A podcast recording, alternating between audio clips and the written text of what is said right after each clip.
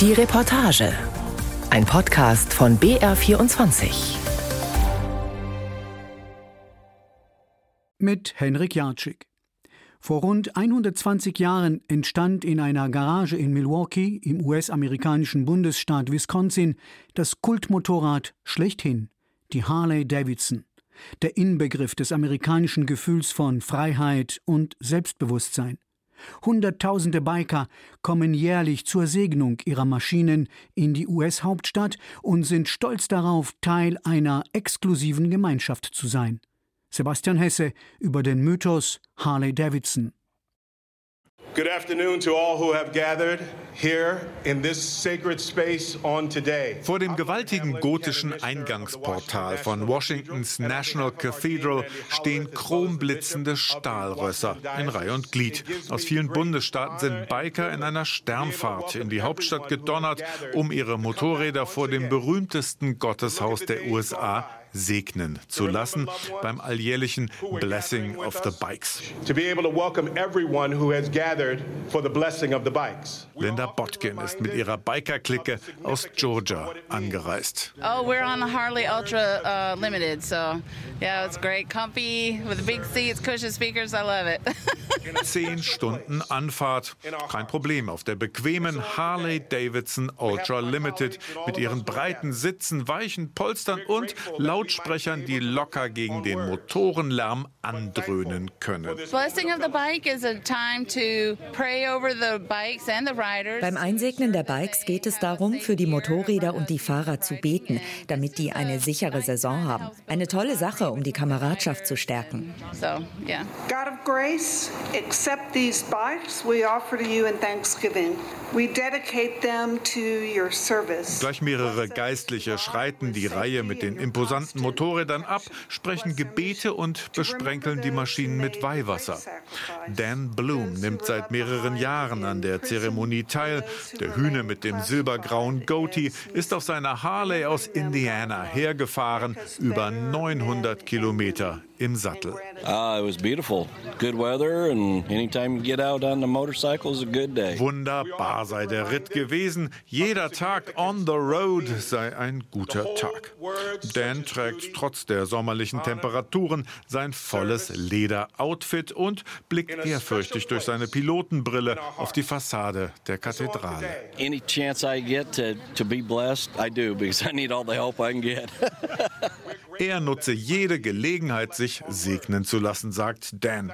Er ist Veteran der amerikanischen Streitkräfte. Er engagiert sich bei AMVETS, der American Veterans Association, und genießt es, dass sein Militärdienst hier im Gebet gewürdigt wird von der anglikanischen Priesterin Donna Weddle. Almighty God, we thank you for all of those who have served this nation. In den USA ist die Bikerkultur nicht nur eng mit der Marke Harley Davidson verbunden, verbunden, sondern auch mit dem Militär. Vor allem bei den Motorradfahrern, die im Pulk unterwegs sind, handelt es sich oft um aktive oder ehemalige Soldaten.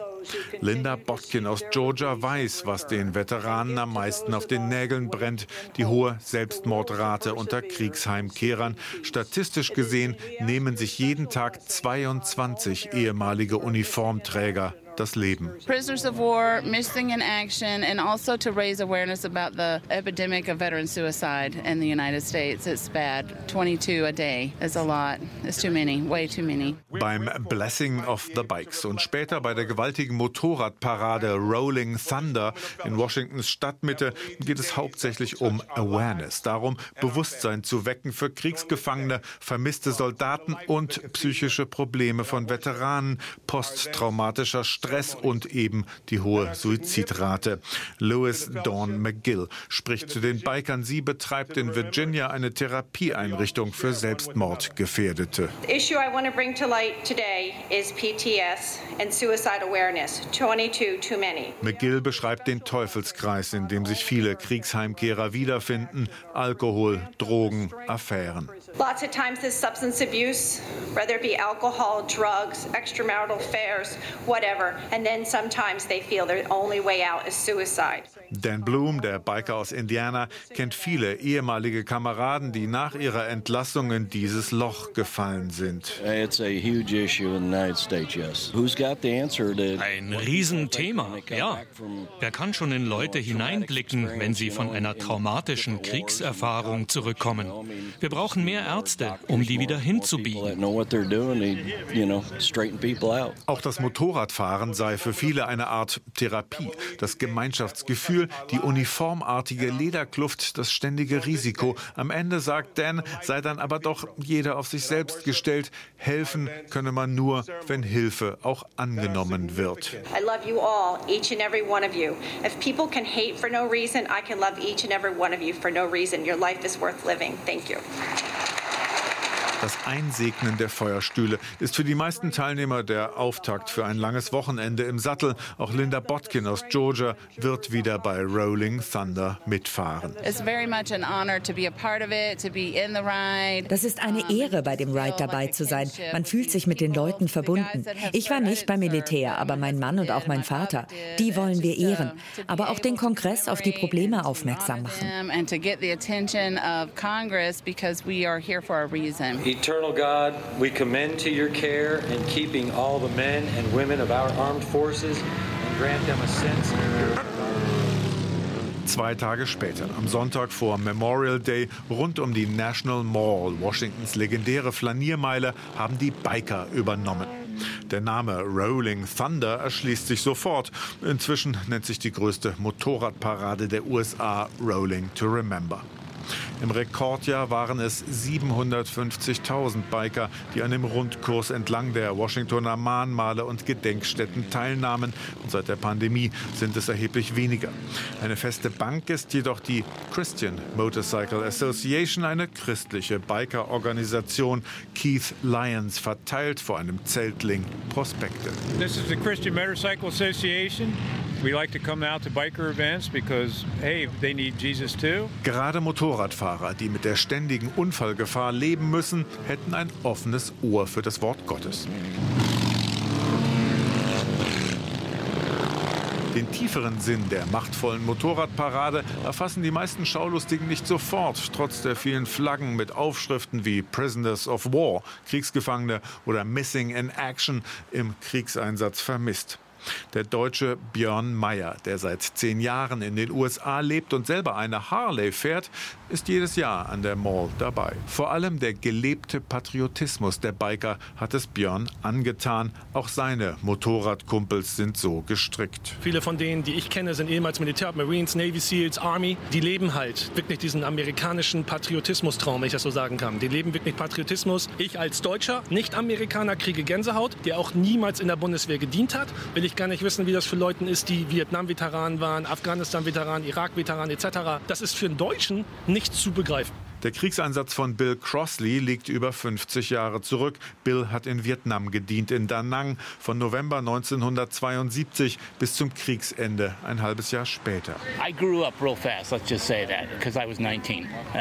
so as soon as you got there, you know, you stepped off that plane, you were an adult, period. Ich sage nur so viel, ich war damals 19 und bin sehr schnell erwachsen geworden. Beim Schlendern über die National Mall trägt Bill wieder Uniform. Alle paar Meter sagt ein Passant zu ihm, Thank you for your service, danke für Ihren Dienst. So etwas habe man als Veteran lange Zeit nicht erlebt. Leider wurden wir sehr schlecht behandelt, als wir wieder zurück waren, wegen bestimmter Vorkommnisse in Vietnam. Aber nicht jeder von uns hat sowas gemacht. Bedauerlich.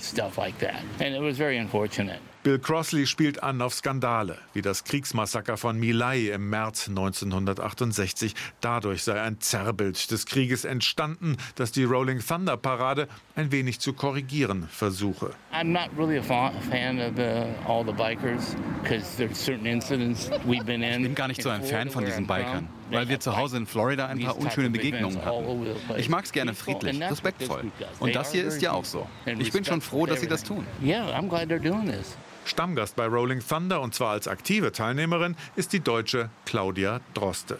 Alljährlich ist sie mit ihrer imposanten goldfarbenen Harley Davidson Electra Glide dabei. Ich fahre ja schon seit vielen Jahren mit. Ich fahre auch dieses Jahr wieder mit. Es ist immer noch so, dass die Autobahn gesperrt wird, alles und mit Polizeieskorte. Und es nimmt langsam wieder Fahrt auf, nachdem Covid ein großer Tiefpunkt war. Ich fahre meistens alleine und fahre dann direkt zum Pentagon-Parkplatz. Dort ist der Sammelpunkt und dann geht ähm, mittags um 12 der Reit los. Besonders beeindruckt ist Claudia von der unbestrittenen Galionsfigur von Rolling Thunder, dem Maskottchen und Paten der Veteranenparade auf zwei Rädern. An der Constitution Avenue in DC steht ein Marine seit vielen, vielen Jahren. Der hat es einmal angefangen zu salutieren und der steht da wirklich, bis der Reit vorbei ist. Teilweise muss der da zwölf Stunden stehen. Salutiert immer, hat es vor ein paar Jahren mit gebrochenem Arm gemacht. Seitdem ist er eine Legende. Staff Sergeant Tim Chambers, von dem Claudia spricht, trägt seine Paradeuniform. Der breitschultrige Ex-Marine mit dem fast kahl rasierten Schädel nimmt sich nach der Parade noch die Zeit, Hände zu schütteln, Autogramme zu geben und mit den Besuchern ein paar Worte zu wechseln. Ich hatte mir nie vorstellen können, mal die Familien der Gefallenen und Vermissten zu repräsentieren. Da lernt man Demut. Das ist das Geringste, was wir tun können in dieser verrückten Welt. Aber Schweigeminuten reichen nicht, um die zu ehren, die das Extremste aller Opfer gebracht haben.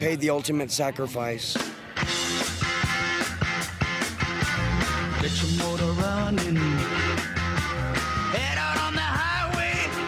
Auch die amerikanische Gegenkultur der 60er Jahre, die sich in Opposition zum Vietnamkrieg formiert hatte, sah im Motorrad ein Symbol für Freiheit und die Flucht aus der Enge bürgerlicher Zwänge. Sie haben keine Angst vor dir, sie haben Angst vor dem, was du für sie repräsentierst. Ach Mann. Alles, was wir für sie repräsentieren, ist nur jemand, der sich nicht die Haare schneidet. Oh nein. Was du für sie repräsentierst, ist Freiheit. Was haben Sie denn gegen Freiheit? Darum dreht sich doch alles. Easy Rider.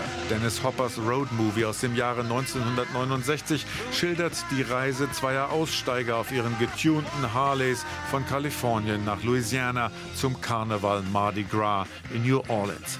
Auch bei dem Deutschen und Harley-Fahrer Björn Meyer, der nahe Washington in Virginia lebt, wirkt die Hippie-Ballade nach. Wenn du jetzt hier mal, sag ich mal, ein bisschen aufs Land fährst, das ist einfach diese, dieser Mythos von, von Easy Rider. So was ich aus dem Fernsehen kenne oder was ich von Erzählungen kenne. Ich bin 81er Baujahr, nicht 70er, was ich aber so höre von Freunden oder so, ist das einfach geil. Du fährst, du hast hier natürlich auch nicht die Vorschriften, die du in Deutschland hast.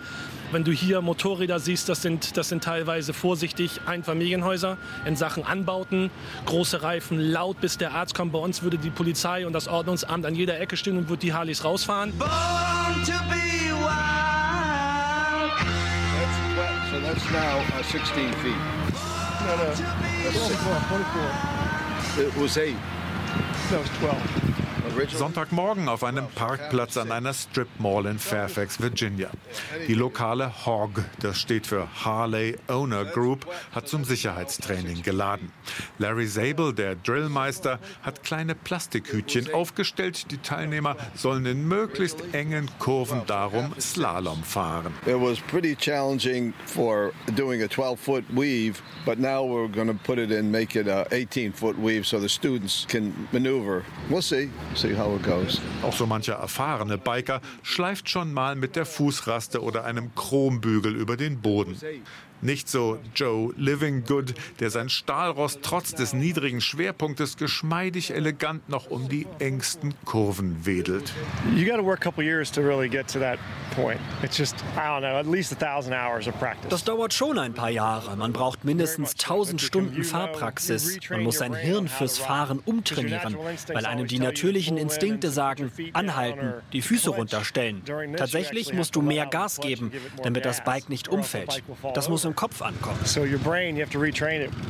Der hochgewachsene Mann mit dem Polizei-Motorradhelm und der Pilotenbrille verbringt seine gesamte Freizeit entweder im Sattel oder im Pulk von Gleichgesinnten. Für Joe und seine Kumpels gibt es nur Harleys und keine andere Marke. Uh, ich liebe ihren Look und wie die sich fahren. Auf langen Fahrten sind die unheimlich bequem, mit Rückenlehne, geheiztem Sitz und Tempomat. Armrest and a heated seat and of course, you know, cruise control and all that stuff as well. Vom Aussteigertum der Easy Rider und von der Traumabewältigung der Kriegsteilnehmer sind die Hobbybiker von Fairfax kulturell weit entfernt. I'm the director of the HOG chapter here. HOG stands for Harley Owners Group and uh, we have approximately 200 members. 200 Mitglieder hat unsere HOG, schwärmt Jack Corsa und ich bin der Präsident. Jack hat, wie die meisten seiner Vereinskameraden, die 60 deutlich überschritten. Fahrtwind und Motorenlärm sind das eine, aber da ist noch mehr. Harley is more than a motorcycle. It's really a lifestyle. Eine Harley ist so viel mehr als nur ein Motorrad. Das ist ein Lebensstil. Da kommen Leute zusammen, die was zusammen machen. Ein Harley-Leben leben. Teil von etwas sein, das größer ist als man selbst. Mit dabei in der Harley Owner Group von Fairfax, Virginia, ist auch die leidenschaftliche Bikerin und Deutsche Claudia Droste. Ich bin schon seit 40 Jahren in der Szene unterwegs, habe schon immer Motorrad gefahren und habe mir dann zum 50. weil ich dachte, jetzt lebe ich in Amerika, habe ich mir eine Harley gegönnt und dachte, jetzt probiere ich das mal, genau. Somewhere on a desert highway, she rides a Harley Tracy Mosley aus Hyattsville in Maryland ist das Biken quasi in die Wiege gelegt worden. Schon Tracys Mutter war Bikerin, fuhr eine Kawasaki und hat Tracy 1987 das Motorradfahren beigebracht. My mom had a Kawasaki GPZ 750 uh, that she taught me how to ride back in 1987. Wow. Yeah, she was kind of a badass on a bike. Die war ein echt knallharter Typ auf dem Bike, schmunzelt Tracy. Ihr ganzer Stolz ist eine Harley Davidson Fat Bob.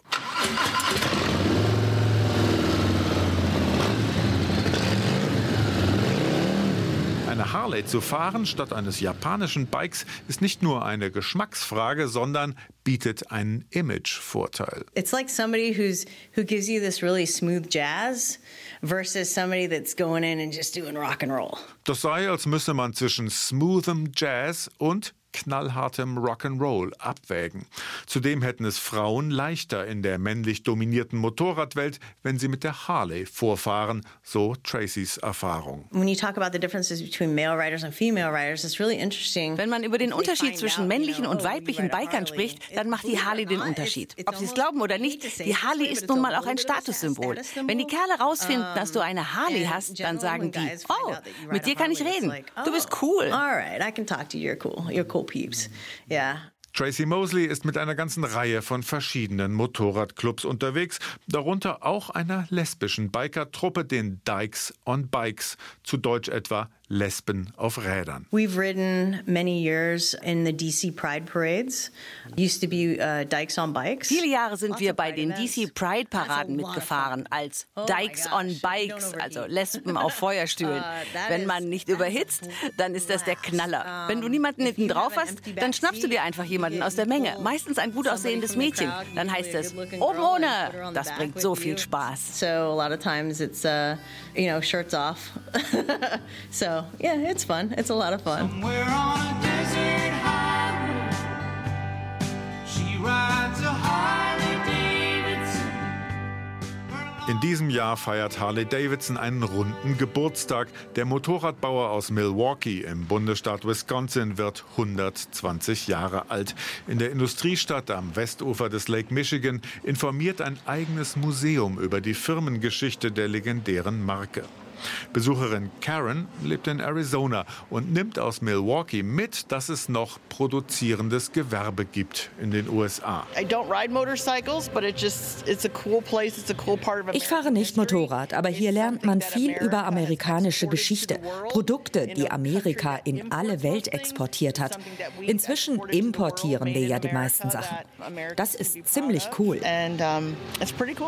Schon die Architektur des Museumsbaus deutet darauf hin, dass hier amerikanische Industriegeschichte erzählt wird. Der von Stahlträgergestellen gestützte futuristische Kubus beherbergt Harleys aus allen Phasen des Motorradbaus, von den Klappergestellen der Frühzeit über die Militärmaschinen, die im Zweiten Weltkrieg eingesetzt wurden, bis hin zu den Rennmaschinen und den Hippie-Bikes der Easy Rider-Ära.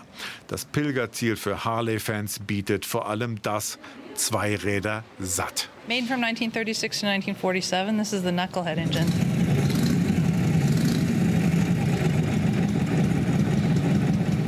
Classic Harley sound, right? Aber das Museum zeichnet natürlich auch die Firmengeschichte minutiös nach.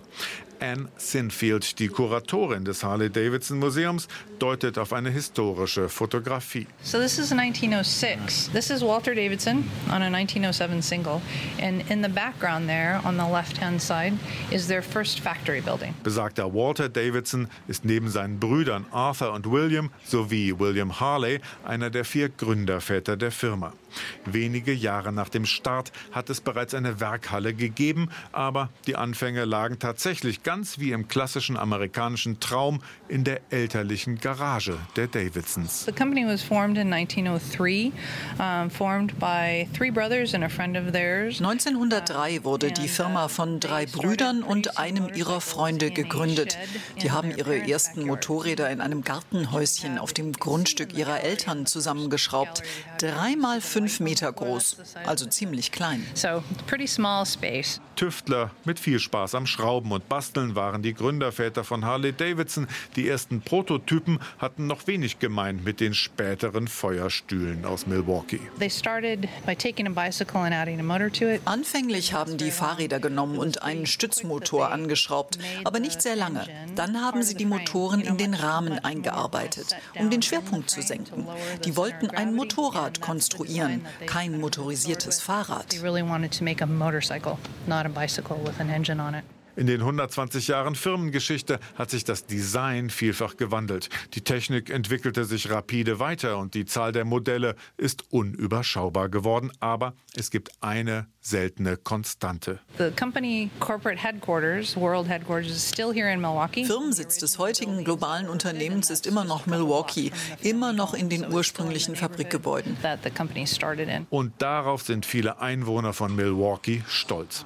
Auch einheimische Familien wie die von Mary begeben sich im Harley Museum auf Zeitreise Motorradbau als Lokalhistorie. We're from Milwaukee. Our granddaughter is from Jacksonville, Florida. So we thought we'd bring her here to see what a little Harley Davidson is like. Mary und ihr Mann bummeln gemeinsam mit ihrer Enkelin durch die Museumshallen. Ashley ist zu Besuch aus Jacksonville, Florida und lässt sich vom Stolz der Großeltern anstecken. Oh, very proud. It's been a very good employer through Milwaukee for many, many years. Well-paid jobs, great opportunities. It's an interesting museum. Thank goodness we have it here in Milwaukee. Harley Davidson sei stets ein toller Arbeitgeber gewesen, der gut bezahlte Jobs und Karrieremöglichkeiten bietet. Die Begeisterung für lokales Unternehmertum übersetzt sich aber nicht automatisch in Begierde für die Produkte. Ashley ist zwar fasziniert durch die Museumshallen geschlendert, aber selber in den Sattel steigen bloß nicht. Viel zu beängstigend. Like driving one? Oh. Too scary. Too scary. looking at them, looking at them is my is my cup of tea rather than going on it. Been driving one? Yeah. Yeah, yeah I think the same. Did or